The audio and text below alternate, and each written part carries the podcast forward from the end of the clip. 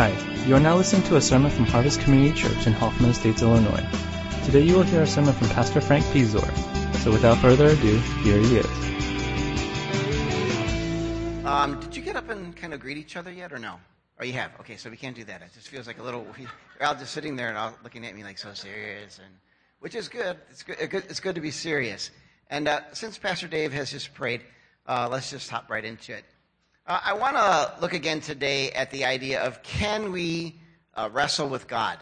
And I know the last time we raised the question, but we never really answered it because what we were dealing with is how do people respond to the extreme trials that they face in life and whether or not that is the Christian way or if there is another Christian way, which is what we came across.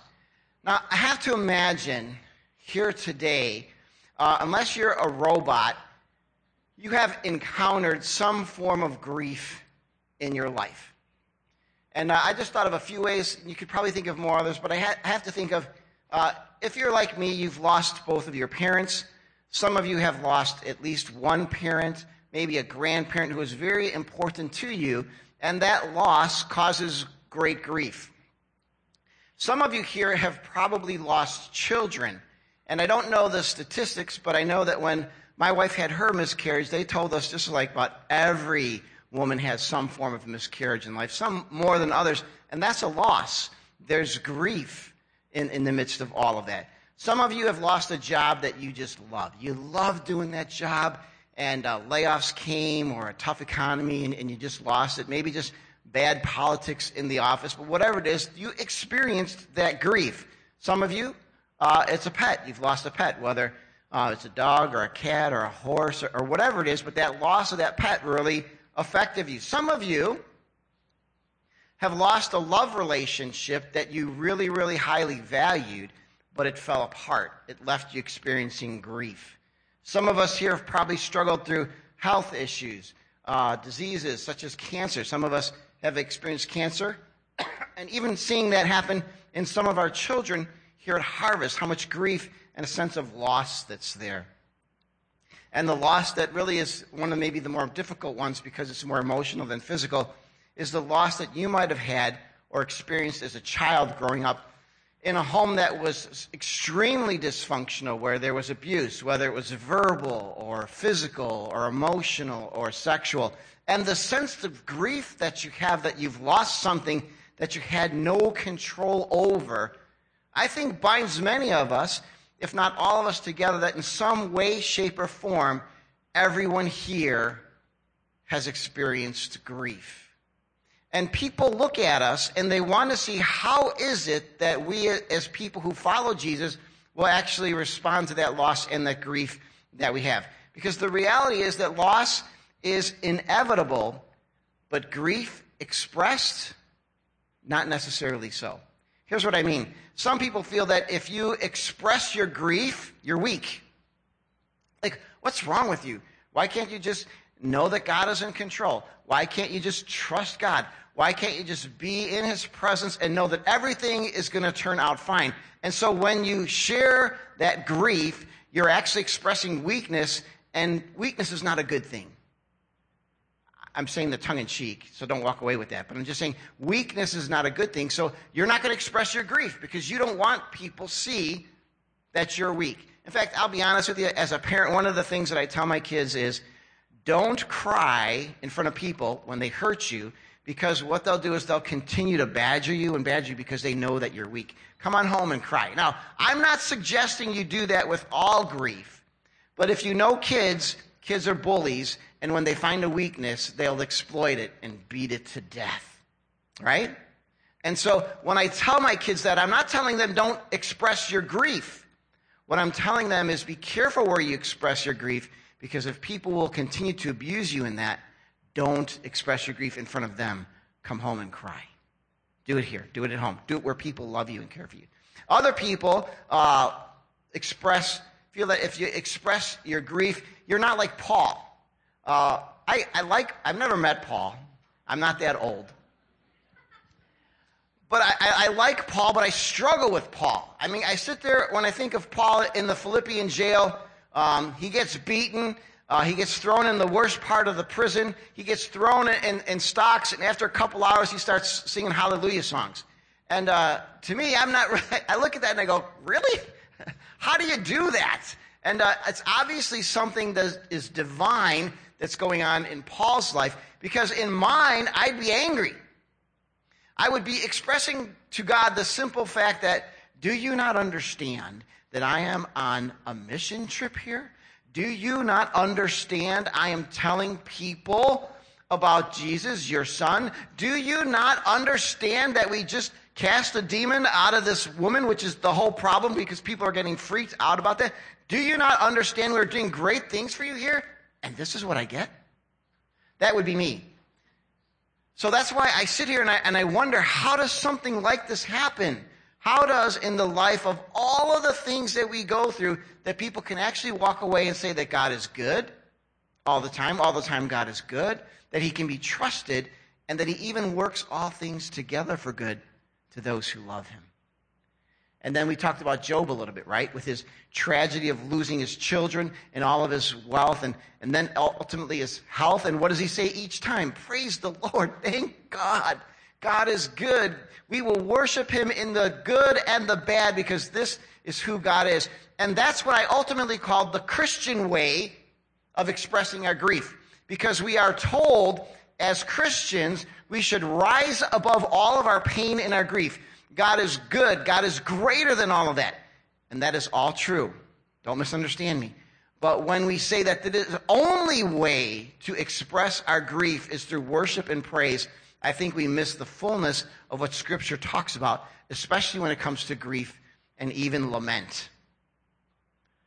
When was the last time you lamented about something? I mean, really grieved, broke down, cried, wept, felt anguish, angst over something that was wrong and you knew that was wrong, or something in your life that was so heavy and so burdensome. You see, at least from my own understanding, in American Christianity, we have lost this sense of lament because we believe that we are more than conquerors, which is true. But I don't believe we understand fully what it means to actually wrestle with God. Which is why when we look at Job in the first two chapters, we go, man, that's a real ideal way. That's what God wants to bring us to. That place where we can worship Him in any circumstance in which we find ourselves. But we got to chapter 3, and does anyone remember what chapter 3 was about? I, just to kind of get you active and involved a little bit here. But does anyone remember? Hedgen, you, you want to share with us, right? Let me, let me read your mind for a second here. Okay, what Hedgen is saying is when we got to chapter 3, okay, I really didn't read her mind, so don't freak out. Like if you're from another church, like, dude, this is freaky. I didn't read her mind. I'm just trying to get you awake when we read chapter 3, what did Job say? After two chapters of hallelujah, praise God, we'll worship him no matter what. He gets to chapter 3 and he says, Oh, that I was never born. Oh, that I were dead because then I would be at peace. God, kill me. And when, when we're coming from this worshipful attitude and we get to this place of great despair that Job is in, now we see the real. And like we talked about last time, we used to, I used to think that Job was commended by God at the end of the story because of his response in chapters 1 and 2. But the more I read Job, the more I realize that God commended Job. God said, Good job, Job, not only because of chapter 1 and 2, but also because of chapter 3 and all that followed, with all the despair that he expressed. You see, God says to him, Listen, it's not just one way to have faith, not one way to express your faith in the midst of extreme trial. Yes, Paul is unique, but we really don't know what Paul was like on the sidelines, right? We don't know the grief that he experienced after that experience. Sure, great ending, happy ending, and that's what we expect. But if you read Hebrews 11, you hear about prophets being sown in two, sawed in two. You hear about prophets being stoned. You hear about prophets dying. All of the apostles, except John, are said to have experienced excruciating death. So, where's the victory? Where's the grief? Where's the loss? And so, in the end, what I want us to see is that we can actually, like Job, wrestle with God in the midst of our extreme difficult situations. So, as we look at this, if we could uh, put up on the screen Job chapter 13, I want to read these verses for us. Here's what Job says. He's been uh, discussing with his friends the situation as to what's going on. And he says in Job 13, verses 3 and then verses 15 and 16, he says, But I desire to speak directly to the Almighty and to argue my case with God. Though he slay me, I will hope in him. I will surely defend my ways to his face. Indeed, this will turn out for my deliverance, for no godless person would dare come before him. Now, again, understanding the context is important. For the previous chapters and the ones to follow, Job's friends have come to him in the midst of his pain. They have sat with him in a circle of grief for seven days in absolute silence. They're not saying anything. And then in chapter three, like we pointed out, Job says, Here is my difficult situation. I want to die. And his friends, instead of saying, Brother, we hear you. This is difficult. This is hard. They start going, I know what your problem is, Job. You sinned. And it starts out with little stuff and it gets to a place where they're just calling him a monster. And in the midst of all this, Job maintains his innocence. He says, I have done nothing wrong before God. He's in despair and his friends come along with him. And then what do they do? Instead of encouraging and strengthening and comforting, they put him down. Now, let's paint a picture of this. Think of the, the worst thing that you could think of happening to a person. A really difficult and extreme circumstance. And imagine that you have free, three friends, whether they come to your home or they come to the hospital or wherever they come, and you start pouring out your heart. I feel such great loss. Um, uh, whatever that loss is, without mentioning it, think in your mind that, imagine that. And then they turn to you and they go, you know, in the midst of all of this great loss, if I think I understand God correctly, and I think of, in the midst of all of my proper theology, you have sinned. You did wrong. Now you're sitting there thinking, you know, what, like, like if, if I can imagine as I have sometimes children of abuse and neglect, how do you turn to a grown child and say, well, I, I just wanted to let you know when you were like four or five years old and you experienced that abuse, uh, you know, it must be your sin. Now imagine that for a minute. Imagine saying that to someone. Imagine someone losing someone close to them and saying, oh, the reason they died was because of their sin. How would you feel? Just take about 10 seconds and, and absorb that sort of thing. If, if you've experienced some form of even abuse, to have somebody come alongside of you and say, hey, you know, it's your sin. Absorb that. And then you begin to understand who Job is. His despair is even greater. His comforters become his condemners, and they make it worse. And so Job says, you know what? it's kind of like in, in 13, I don't even want to listen to you guys anymore. Here's what I want to do. I desire to speak directly to the Almighty. I want to argue my case. I will surely defend my ways to his face. What does that mean if you think about it? In an Old Testament way, the way you look at it is what God had said was, no person who sees my face shall live. In other words, in a sense, Job, in his great despair, his great grief, says, You know what? I don't care if I die. I just want to see God and ask why. I am innocent. I've done nothing wrong. I want to speak directly to him. I want to argue my case. I will defend my ways. When Isaiah saw God, he trembled in fear. When John saw the resurrected Christ in Revelation, he fell down as though dead. And so what Job is asking is, listen, God, I want an audience. I want to know why. And he's wrestling with God because he's torn. He knows who he believes God is. He believes that God is a sovereign God. He believes that God is a God of love. He believes that God is a redeemer. But he looks at his situation and he says, God, this doesn't make sense to me. Why must I suffer the loss of all of my children? Why must I suffer the loss of all of my wealth when I tried so hard to do what you asked me to do, and I tried so hard to follow you, it doesn't make sense. Job's request is a bold request. Now, how many of you like here paying taxes? Oh, come on, there has to be somebody here who likes to pay taxes. Higher taxes? Could you imagine in the midst of your frustration with all the taxes you said, and you go, listen, I demand to see the president. So you drive all the way to Washington, D.C., you get to Pennsylvania Avenue, you go up to the security and you say, I do not like the fact that I am paying taxes, and so now I demand to see the president right now. What would you think? Uh, some of you are smiling because you think that person's crazy. Who would do something like that? That's what Job is doing. He's approaching the God of the universe and he's saying, God, I, this does not make sense to me to lose everything no reason why, and I tried so hard to follow you in each and every way that I could. How could he not say, I desire to speak directly to the Almighty? I want to argue my case with God. I will defend my ways to his faith because Job is saying, I just want to know why. I just want to know why. I don't know, this, the, the weird part of me says, have you ever had somebody break up with you like through text? or a letter or something like that.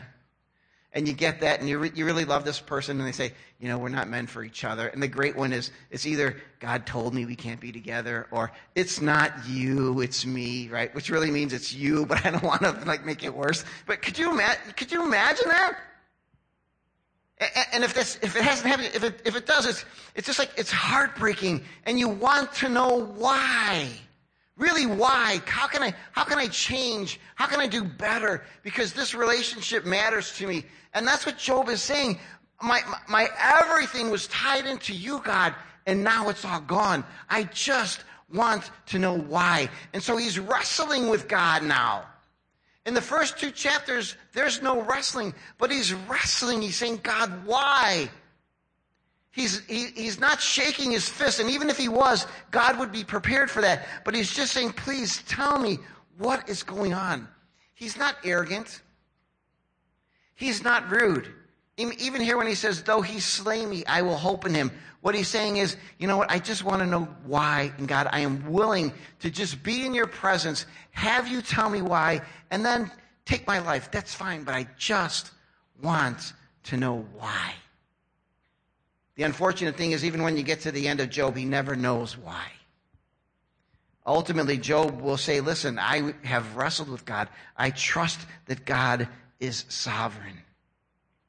You see, the wrestling that Job is doing with God is an expression of faith. Where do I get from that? Look at the last part here. For he says, For no godless person would dare come before him. What's he saying? What he's saying is, I have faith. I trust you, God. I know that you love me. I know that. And so I know that I can come. There's almost like even the book of Job is an invitation from God to his people to say, come in your extreme pain, come and wrestle with me. Let's work through this. It's an expression of faith. Job is not lacking in faith. He's expressing his faith. He, throughout all of Job, is saying, I am innocent, but I still trust God. I know my Redeemer lives. I still hope in him. I trust him. He is sovereign. It's all through the book of Job, even. And so what we have is, is Job is turning to God as a comforter in the midst of his extremely difficult trials because he still has faith. He is not turning away and saying, God, no more, no longer, nothing to do with you. Which personally, if I were in his situation, I would find easy to do. but Job is different as he expresses his faith. He says, God, let us wrestle through this. Let us work through this. I am grieving. I'm in pain. It hurts so much. I want to die. But if I'm going to die, let it be wasted on me standing before you and at least finding out the reasons for what has happened in my life. When you go through a difficult situation, do you like to go through that difficult situation alone? Or would you prefer to walk with other people who care and comfort you in the midst of that? Let's just take a quick survey. How many of you love to suffer alone? You love to be in your room crying, weeping, horrible. Anybody? Howie's just about to raise his hand. Glad for staying awake during the sermon so far. But anybody? Nobody? Nobody likes to. There might be a few anomalies because they, they show weakness, not good, right? But I think anyone would want someone to come alongside of them and love them. Let me ask you a question. Who better than God? That's Job's opinion. Who better than God? I'm listening to my friends who have this theology that if you do good things, you get good things. If you do bad things, you get bad things. You know what I mean? Like you do something wrong, you're going to suffer. Ha ha ha, but too bad, that's the way theology is. You do good things. Like we do that, right? How many of us are religious enough to do that? I am. I know I am. I struggle with that all the time. Like if something goes wrong, okay, God, what did I do wrong that was sin?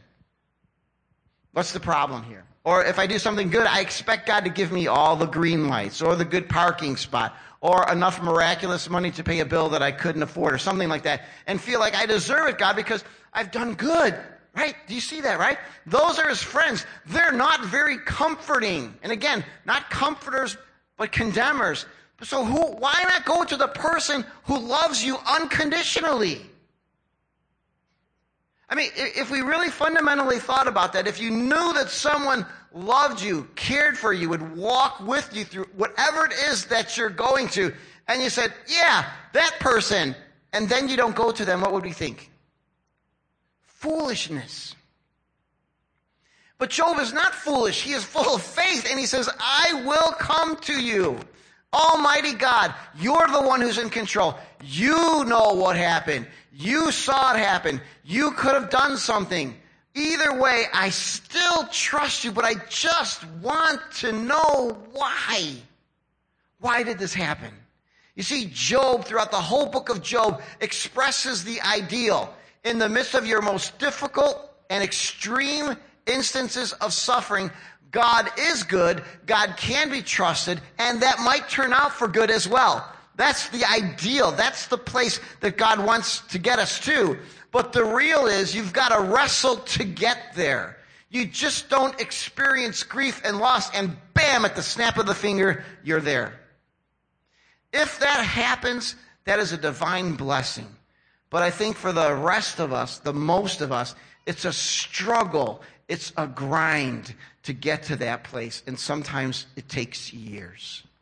If you remember last time I shared with you some of the people who have lost children and how 19 years later, uh, that woman that I know um, still grieves over the loss of her daughter. How my parents for years grieved the loss of my brother. How my siblings still grieve that loss. It takes time to get there. Does that mean that they lack faith? No, it means they're still wrestling with God. God, through Job, is inviting us to come and wrestle. Come and wrestle to get to the ideal. But it's through the real that we work together and begin to understand how much God is really with us. Now, Job is not the only person to argue with God. So I just want to throw a, a few of them out here for you. Jeremiah, listen to his words. He says, You deceived me, Lord, and I was deceived. You overpowered me and prevailed. I am ridiculed all day long. Everyone mocks you. In other words, the words of Jeremiah is God, you told me I'm going to build up. Kind of missed the part where you're uproot, but I feel lied to. Have you ever been disappointed with God and just said, God, I feel lied to? I, I, I, one of the reasons I understand that a lot of youth, when they go to college, fall away is because when you're in youth group, you hear how much God loves you, how much He cares for you, how much He'll walk with you. And then life happens. And there's disappointment because God doesn't seem to be there.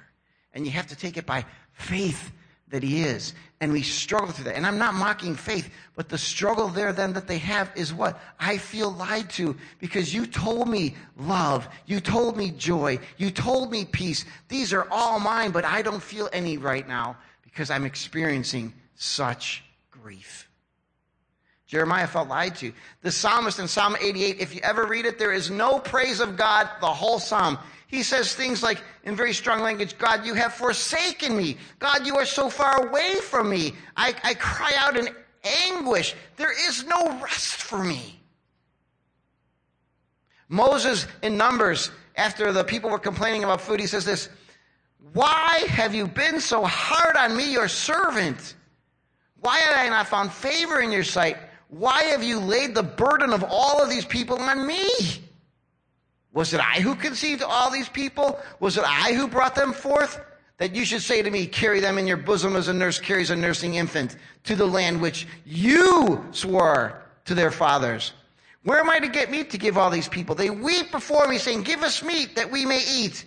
I alone am not able to carry all of this because it is too burdensome for me. And listen to what he says, how he finishes. If I have found favor in your sight, do not let me see my wretchedness. Kill me at once. This is Moses, the man of faith, leading the people to the promised land. In the midst of this says, Kill me, God. Elijah, after his experience of, of defeating all the prophets on the run, says, God, kill me. What's wrong with these people? Nothing. There's absolutely nothing wrong with Elijah and Moses and the psalmist and Jeremiah. They are wrestling with God in the midst of their extremely difficult situations. I don't know how anyone doesn't wrestle with God and say, why? What's going on here? And I think until we really finally understand it, we come to Jesus. Jesus wrestled with God, did he not? Three times in the garden, he said, Not my will, but yours. Three times. How many of you as parents love to tell your kids something three times? Right? Wouldn't you like to just say, you know what, pick up your clothes? And the kid goes, Hallelujah, I'd love to pick up my clothes and keep my room clean. And is there anything else I can do in the house? My kids are like that. Anyone else? Okay, I lied. All right, so what? But, but you understand what I'm saying? Three times Jesus is wrestling with his Father and saying, This separation I'm about to experience is causing me great grief and a sense of loss. And there is a wrestling, but in the wrestling, Jesus surrenders himself to his Father and says, Your will be done. But there was a wrestling going on. And so our question is can we wrestle with God? And the answer is yes, we can. And the question is is that an expression of a lack of faith? And the answer is no, it is not. It is an expression of faith. It is a wrestling through that. It is saying, God, I know who you are. I know what you are like. I know what you do. And right now, this doesn't make sense to me. This is hard. This is difficult but I'm going to trust you. And it's going to be a journey. And it's going to be a long, long journey. This is how it ends with, for Job. Uh, I think I have the verses up there. If you could put me up there, James. After the Lord had said these things to Job, he said to Eliphaz the Temanite, I am angry with you and your two friends. Why? Because you have not spoken the truth about me. You lied.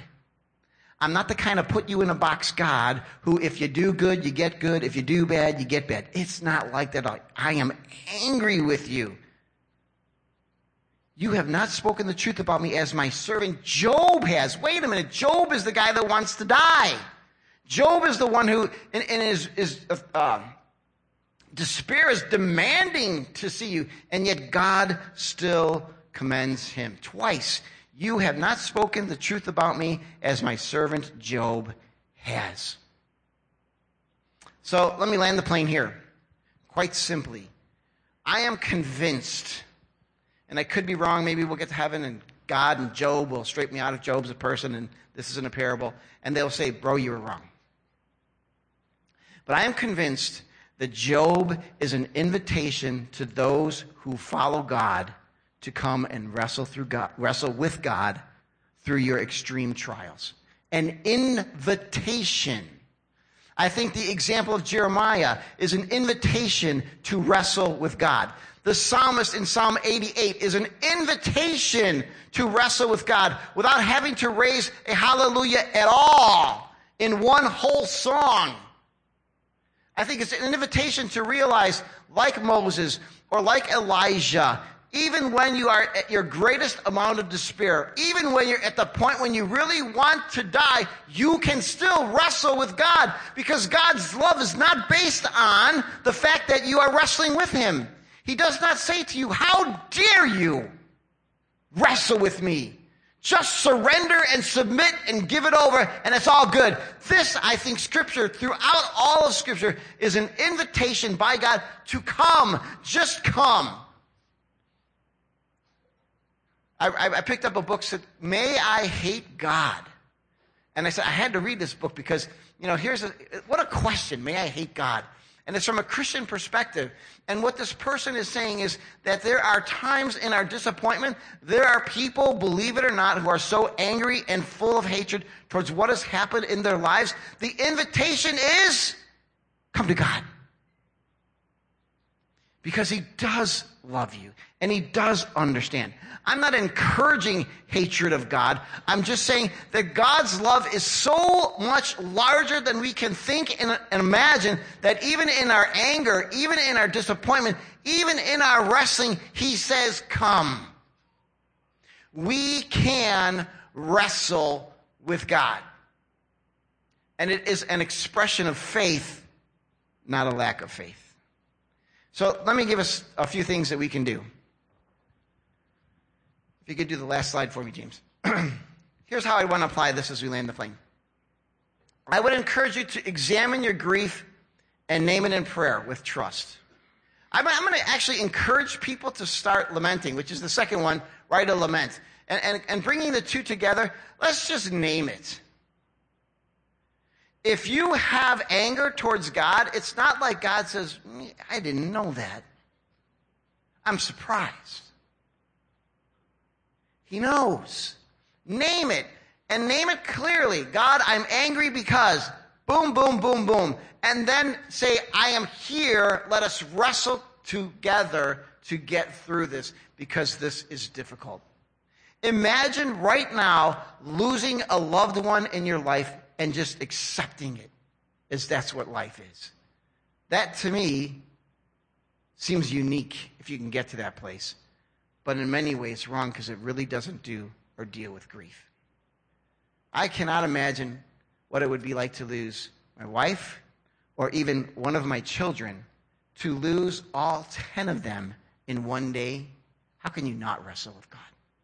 So name it. Just say, This is what it is, God, and come to Him and wrestle with Him through it.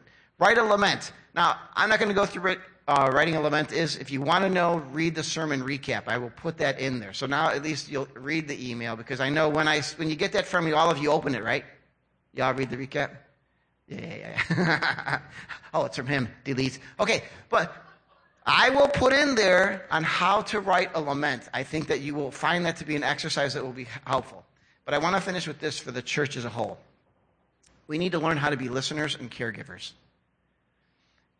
I'm going to guess in this church, there are a lot of people with a lot of deeply rooted grief that has never been expressed because it is too painful or there is the fear of being judged. Learn how to be a listener and a caregiver. Learn how to get the perspective that God has is that I will come alongside of you no matter what in the midst of all of your muck and your junk and your feelings, whatever they might be, I am here with you. I am here with you, and I care. Because that's what God wants to do. And if we can be his hands and his feet to those who in this world have experienced such horrendous events, but have never been able to express the grief of that, a ministry we have for sure. A ministry of healing and help and hope. Let's pray.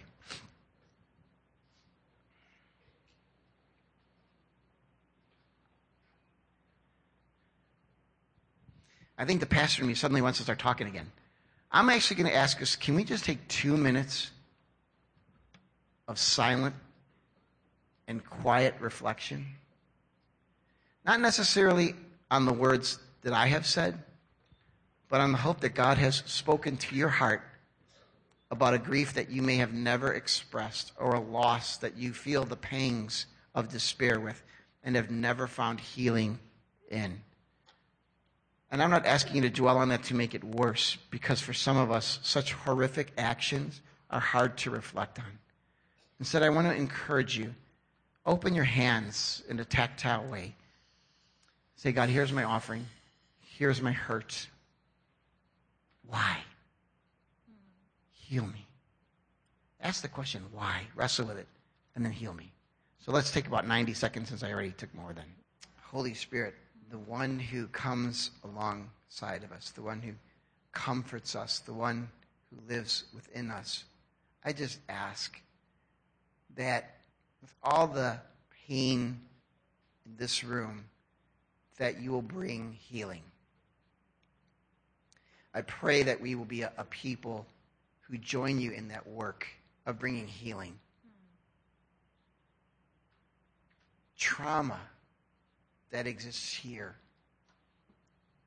The many forms of abuse that people have experienced. The great sense of loss over a loved one or something that's so loved in our lives.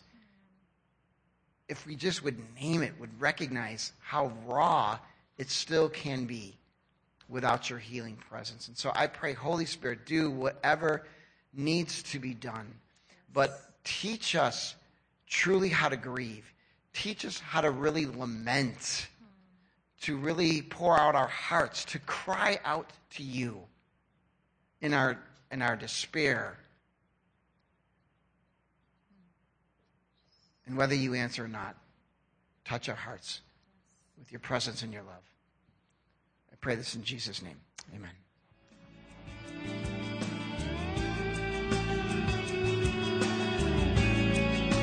Thanks for listening to the sermon from Harvest Community Church. If you would like more information or have any questions or comments, check out our website at harvest-community.org. Thanks for listening.